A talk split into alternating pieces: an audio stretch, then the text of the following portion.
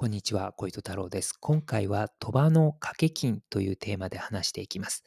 今から僕が言っていく賭場というのは違法賭博の賭博場のことです。つまり昔のバクト組織が会長していた賭博場のことだと思ってください。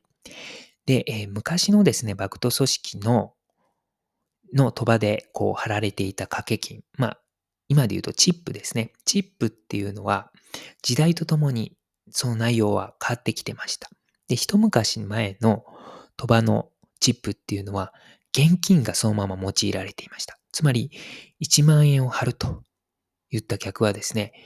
盆の上にもう1万円を置いていました。で、盆っていうのは、あの、白い敷布のことです。あの、賭場で、えー、引かれ、あの、敷かれる、あの、白い布ですね。そこにもう1万円札を置くと。まあ、それがもうチップのチップだということになってました。で、賭場によってはですね、その現金を紙幣10枚を1束として、扱ってました。つまり、1000円札の場合は、1000円札をこう10枚、まあ1組、まあ1束ですね、1束にして、それでかけてくださいよっていうふうに、それで掛け金としてくださいよっていうふうにする賭場もありました。つまり、えー、円札かける10なので、1万円、1万円単位でこう、貼ってくださいっていうことですね。で、大きな、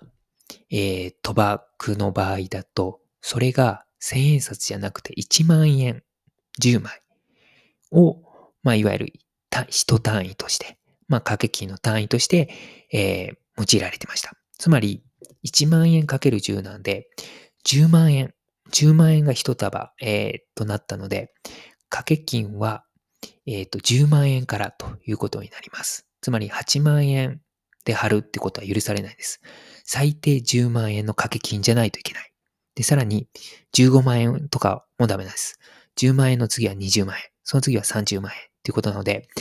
かなりあのお金持ちじゃないといけない賭場だったということになります。で、その現金の現金よりも昔の時代はですね、駒札というものが用いられていました。で、駒札っていうのは、あの、いわゆるもう札です、札。ですので、まあ、カジノのチップと同じような感じでね、えー、使われていました。で、この駒札が用いられた背景には、まあ、おそらく防犯上の意味合いがあったのかなっていうふうに思うんですよね。まあ、昔の、えー、バクト組織はですね、賭場嵐っていうのが時折ありました。つまり、賭博場の、えー、賭博場じゃなくて、賭場のお金を奪うために、あの、そういう輩が襲ってくるんですね。で、まあそういった輩にですね、こう現金を奪われないためにも、あの、いわゆる賭場にあまり現金を置かないという目的のもとです。もとにですね、おそらくまあ、駒札というものが用いられていたんじゃないのかなというふうに思います。まあ、アウトロー組織の場合はですね、結構こう、そういった、いわゆる賭場嵐みたいな強盗とかには結構弱いんですよ。なぜなら、警察組織に頼れないからです。なので、まあ、アウトロー組織のビジネスっていうのは、まあ、自分たちでこう、守っていかないということもあるので、まあ、そういった駒札というものが、まあ、用いられていたんじゃないのかなというふうに思います。はい。ということで、えー、今日は、えー、チップ、えー、鳥羽のチップの変遷ですね、えー、について話していきました。ありがとうございました。